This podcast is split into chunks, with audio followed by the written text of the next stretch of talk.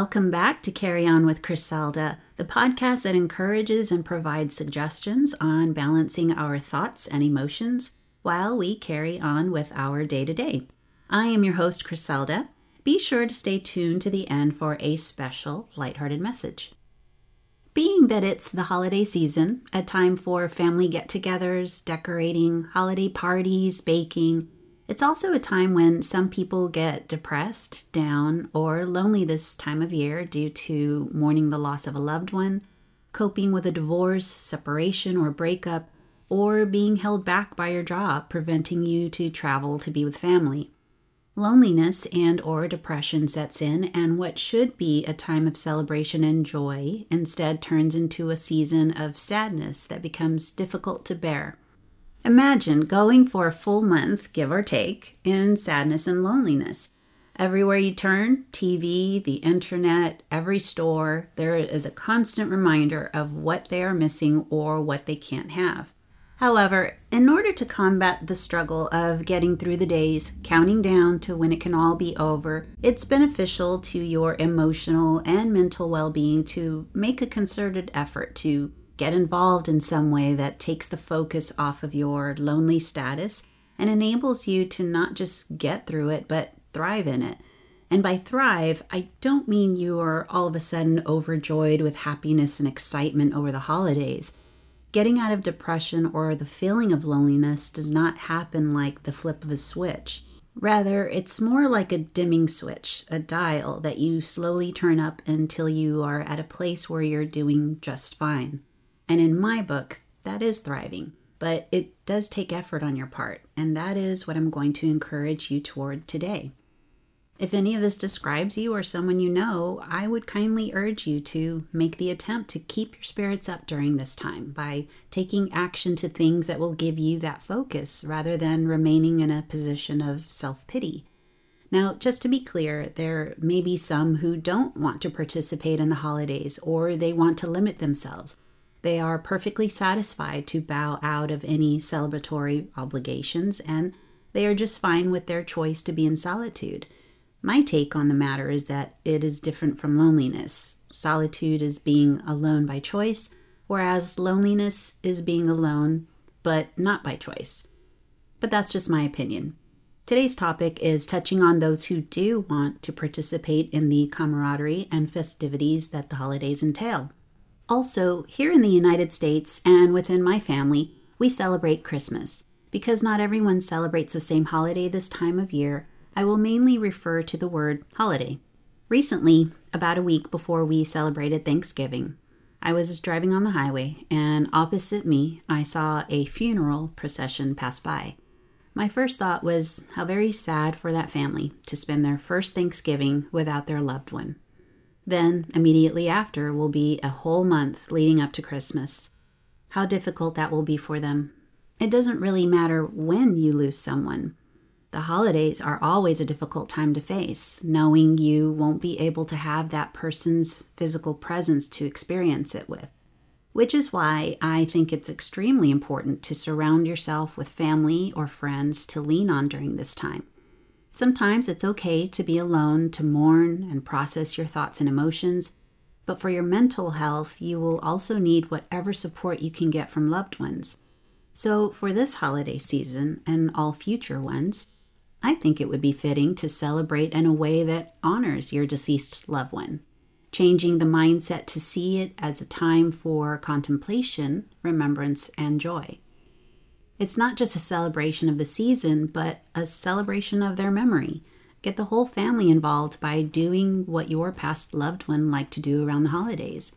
Did they have a favorite food or dessert? Go out together as a group to the best restaurant or cafe and order that very thing. Then everyone can reminisce on all the good memories that they loved the most. It would even be good for the heart to bring up any funny stories about them. Did they love baking the most during this time? Host a baking night for everyone to share over coffee, tea, or hot chocolate. If walking through the town square to look at lights was their thing, organize an outing where everyone can do said thing. It all contributes toward healing and getting through it together, which will in turn help get through the depression and loneliness. And I know it's not easy. It may not take the sadness away completely, but fostering relationships with family and friends does help to get through it.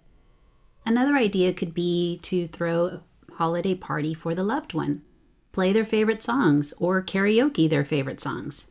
Ask everyone to bring old pictures of them for everyone to share. Or they could bring an item that belonged to the decedent and do a kind of show and tell. It's a way to keep their memory alive during the season.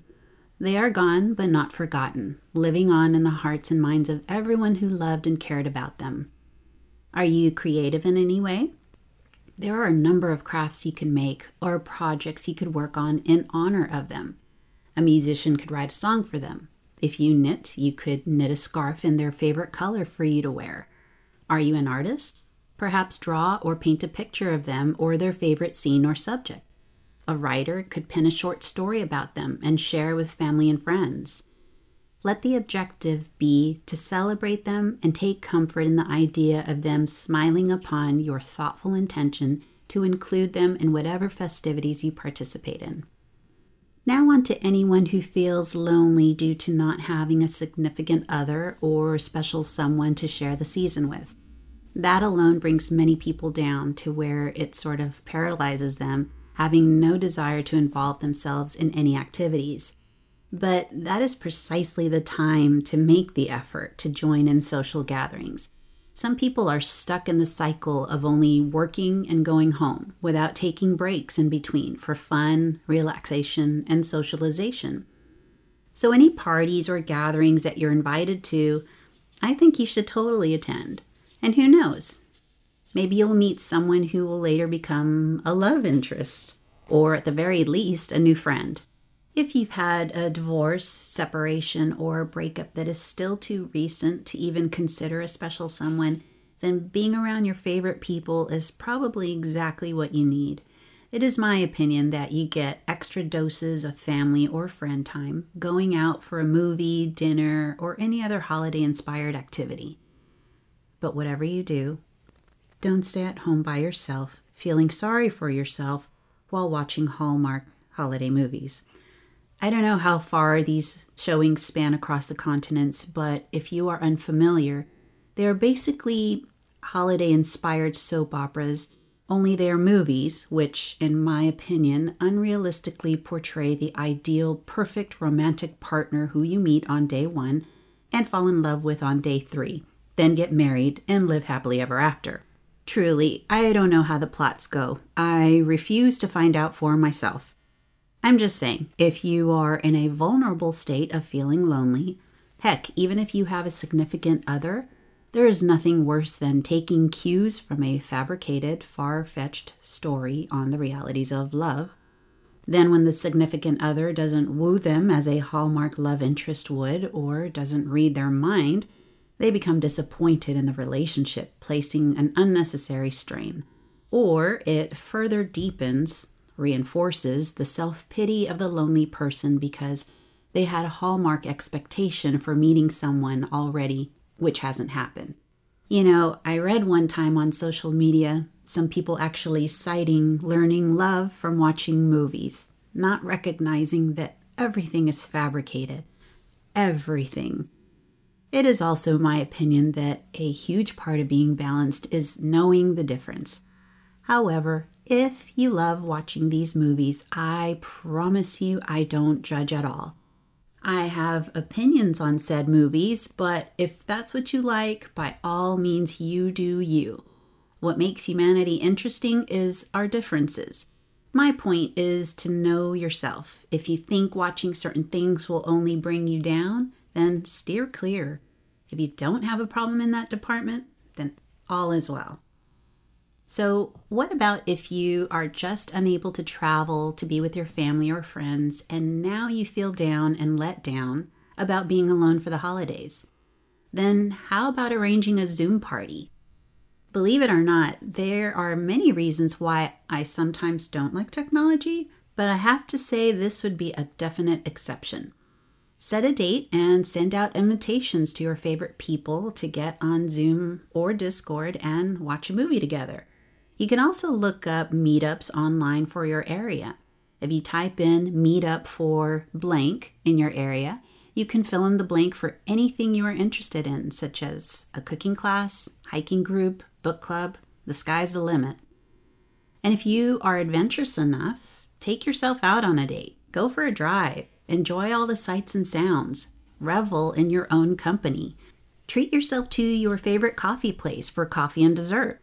Read your favorite book or a new one you've been wanting to read for quite some time. Indulge in your favorite hobby, however you like to spend your alone time, as long as it's doing things that will make you feel cozy or lifted, not down, sad, and lonely. Realize that although company is nice to have, the enjoyment of your own company is just as, if not more, important to have. You are solely responsible for your own happiness. I mentioned once before, you are the only person you will live with for the rest of your life. From my viewpoint, you should prioritize loving yourself and enjoy being with you. A few more suggestions, and then I'll get out of your hair. Wait, your ears. Consider volunteering at a homeless shelter, an animal shelter, soup kitchen, a church, a nursing home, hospital, or any other local organization, which will do two obvious things First, it will take your mind off of your circumstances, and secondly, it will benefit someone who is less fortunate. And bonus, you'll come out of it feeling really good about helping someone else in need during this holiday season. If you are unable to schedule a time to volunteer, then simply practicing random acts of kindness could go a long way for some unsuspecting person, whether it's a simple compliment or offering to pay for someone's coffee. You truly never know what someone may be secretly going through. Maybe they lost someone or they lost their job. If it's the latter, then what are they doing indulging in a cup of coffee at a coffee shop? I know, but you get the idea. Be creative in how you could help someone who may be having a rough time. And of course, there's the good old gratitude journal. A gratitude journal requires that you examine your life and recognize all the good things you have in your life, all the wonderful people in your life, all the very basic things, even like running water, food, clothes, shelter. Not everyone has those basic things as readily as most. Exercising gratitude is always good for putting things in perspective. All in all, I'd like to mention that I truly am just a person like you you will find on my website, carryonwithcriselda.com, that I am not a psychologist, not a best selling author, nor award winning anything. I'm here to offer suggestions. Take what you like and dump out the rest. But really, my true heart intention is to give encouragement to anyone who needs it. I'm offering the kind of friendly advice that my past self would have loved to have.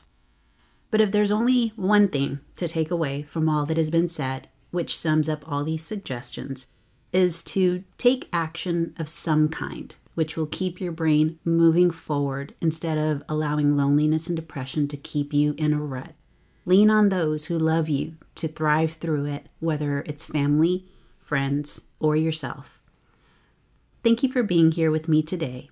The next episode will be released on Tuesday. Until next time, carry on.